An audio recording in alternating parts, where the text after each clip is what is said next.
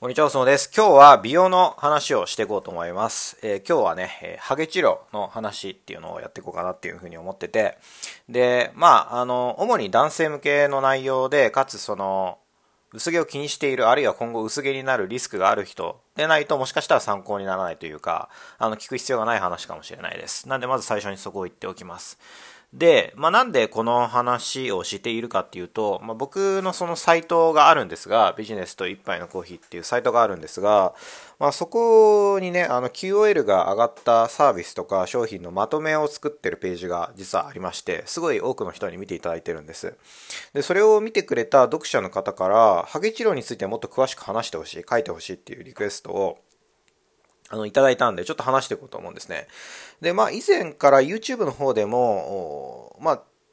大体大筋の流れは話してるんですけど、その時と比べてもっといい流れというか、より上手にリスクもコントロールできる話ができるかなっていうふうに思うんで、音声でもあえて撮ってるっていう感じです。なんで以前僕の YouTube とかでもし見てくれた方は、基本的な考え方はそこと変わらないので、えーあの特に新しい話はもしかしたらないかもしれないっていうところで話していきたいんですが、まずなぜその薄毛が進行するのか、あるいは薄毛になるのかっていう話で、えー、簡単に言うと、そのジヒドロテストステロンっていう、まあ、そのホルモンなんですよね。その悪性のホルモンっていうものが脱毛を促す命令っていうものを出してしまって、それで、こう、毛髪の量っていうのが、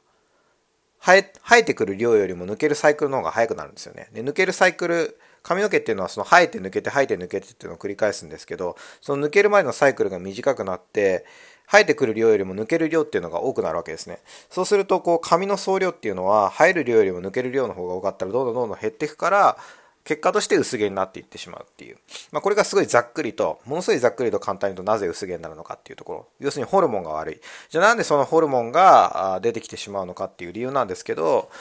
これはあの遺伝っていう風に言われてますね。遺伝。まあ、全部が全部遺伝じゃないんですけど、母方の父親、要するにお母さんのお父さん、おじいちゃんですよね。お母さんのお父さんが薄毛だと、男性であるあなたが薄毛になる可能性が極めて高いっていう風に言われていて、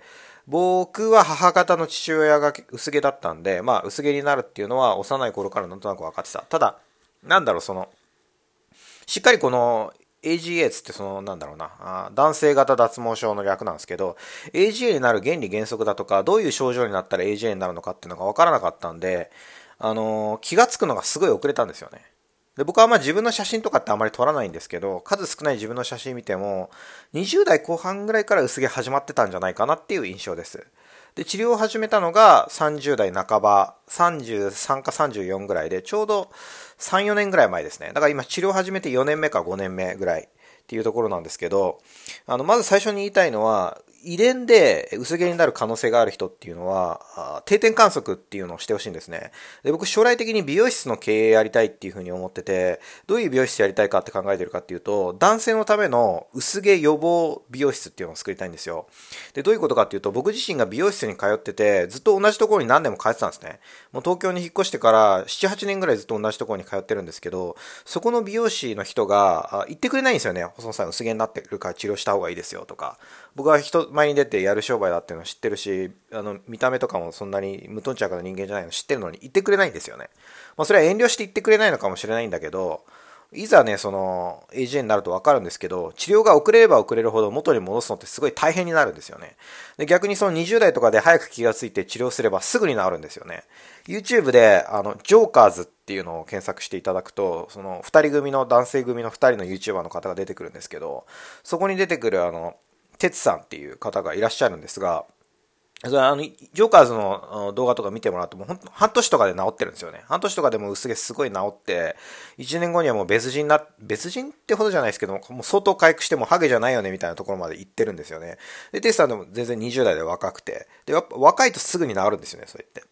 だからそういうのにもう20代のうちから早く気がついて薄毛になったらもうすぐに治療できるよっていう状態になってもらうようなそういう予防医療というか予防予防ハゲみたいな、そういった美容室ってのはないんで、僕、僕自身がそれなくてすごい苦しんだんで、そういうのを作りたいっていうふうに思ってます。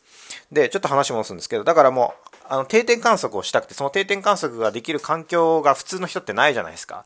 だから、まあ、その、もし、交渉できるなら、美容室で、えー、あの、ハゲ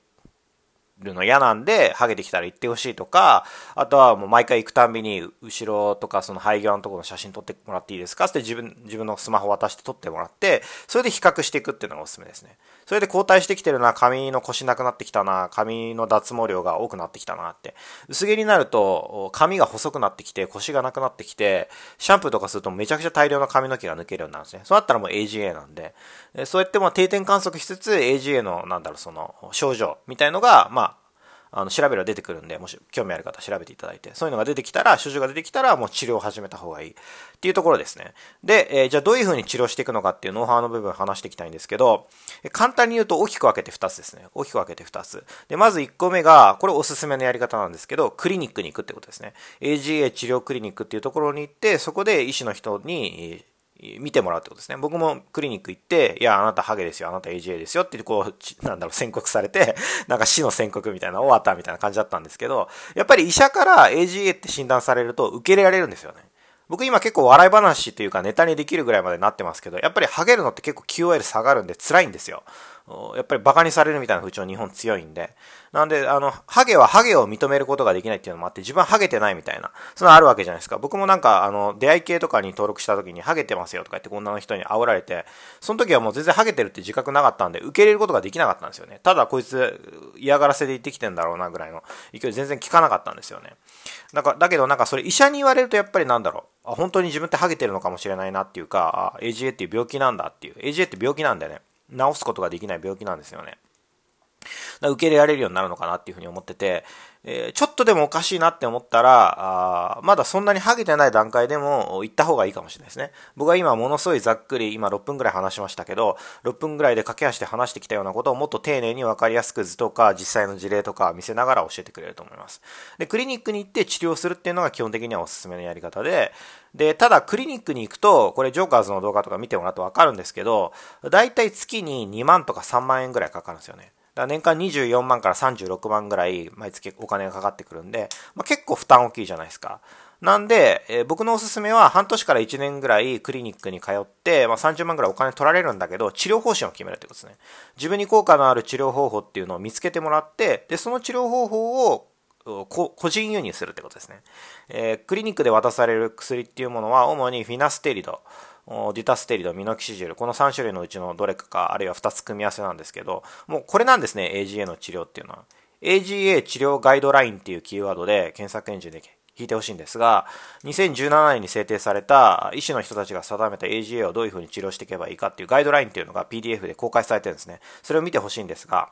推奨度 A っていうものは、ミノキシジルとデュタステリドとフィナステリドだけなんですね。逆に言うと、ミノキシジル、デュタステリド、フィナステリドが入ってないような育毛剤だとか治療方法っていうのは、あや、やるなとは言わないんですけど、効果が非常に期待できない。少なくとも科学的ではないっていうことですね。だからあんまりお勧めしない。で、僕自身もフィナステリドとミノキシジルっていうので治療をやっていて、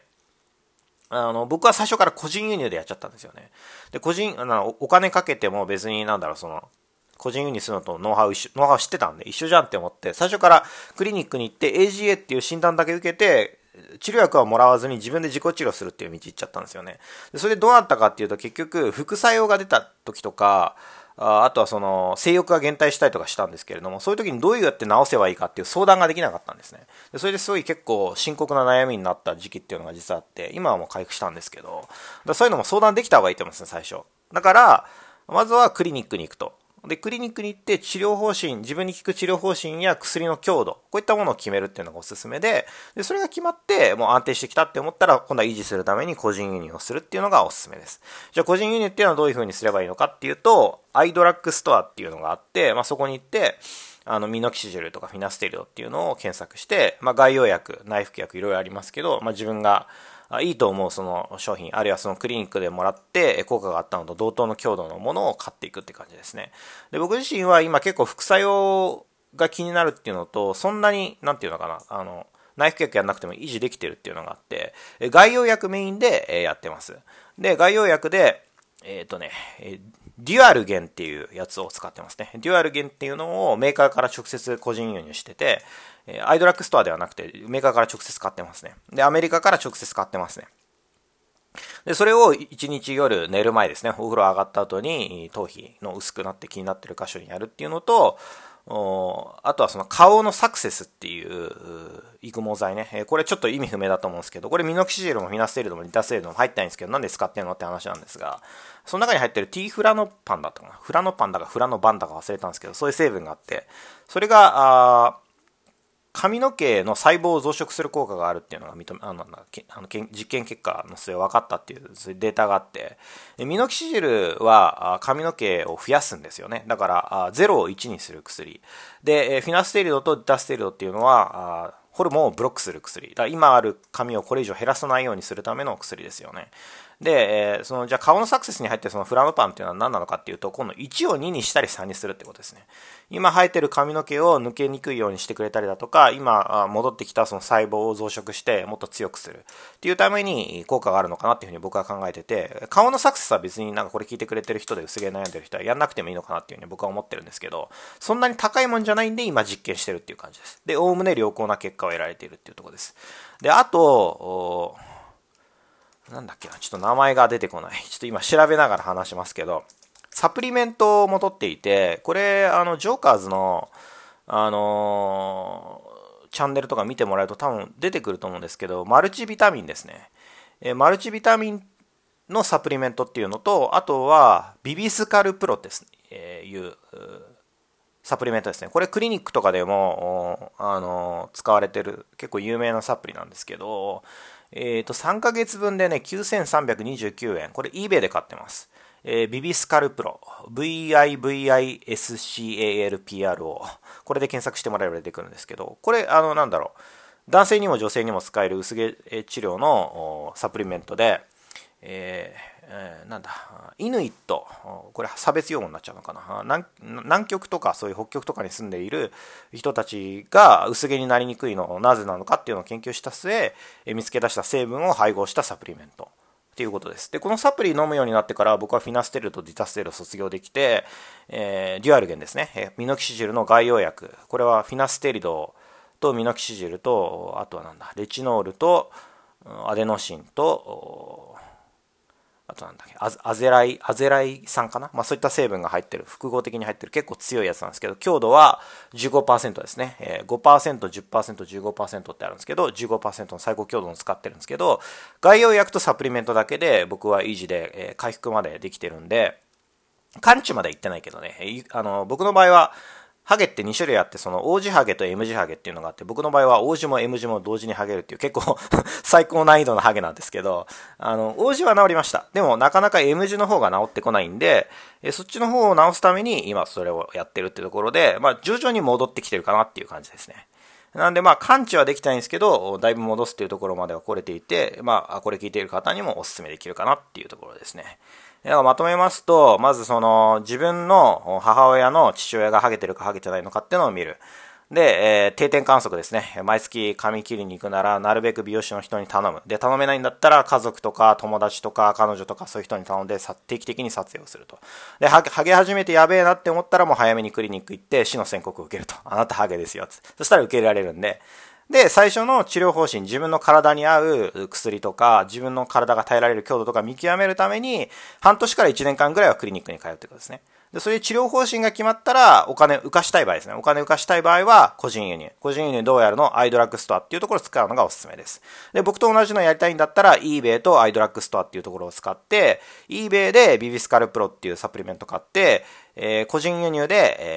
えー、メーカーの、そうなんだ、デュアルゲンっていうところから直接輸入するっていう。これが主なノウハウですね。えこれやっていただいて、まあ、あと、マルチビタミンか。マルチビタミンは好きなの買っていいね。えー、あの、薬局で売ってるような、あネイチャーウェイかな。ああいうやつでもいいと思いますし、僕だったら、まあ、iHerb っていう世界で一番でっかいサプリのサイトがあるんですけど、そこで個人輸入してるっていう感じですね。これやっていただければ、